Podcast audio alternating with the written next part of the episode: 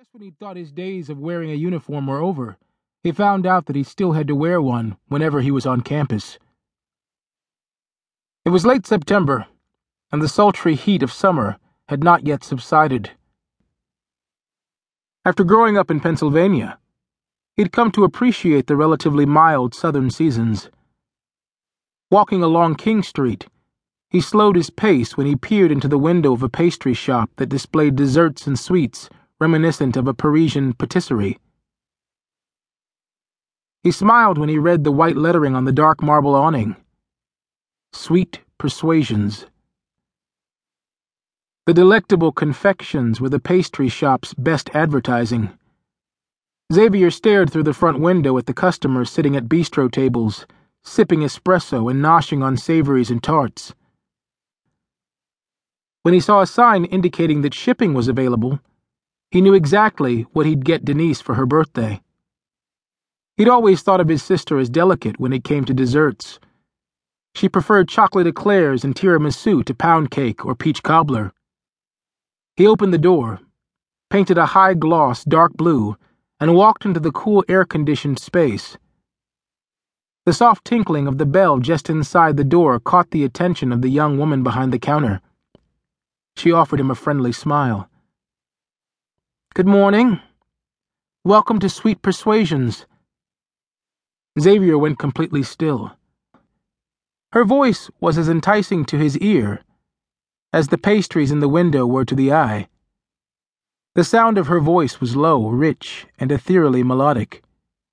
The inflection had Charleston overtones, but not so much that he could detect exactly where she was from. Good morning, he said reluctantly pulling his gaze away from the face that matched the hypnotic accent. If he had been asked to describe her, it would have been in the mouth-watering way one describes a confectionery masterpiece. Her face was the color of toasted hazelnuts, and her almond-shaped eyes were as dark as chocolate chips. He liked the way her nose crinkled when she smiled, but it was her mouth with its perfectly curved lips that garnered his rapt attention.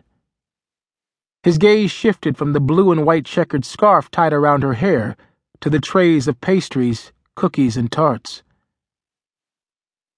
May I help you with something? Xavier stood awestruck. Sir, she said, when he didn't respond. Oh, I'm sorry, he apologized. Everything looks too pretty to eat. Selena Yates felt her heart rate kick into high gear when she stared at the tall, slender man who'd walked into her pastry shop. She had lost count of the number of gorgeous men she'd seen since moving from West Virginia to Los Angeles, and now Charleston. But the one standing before her literally and figuratively took the cake. He was more than delicious. He was scrumptious. He wore a white polo shirt and khakis with the aplomb of a well tailored suit. There was something in his ramrod straight posture that commanded attention.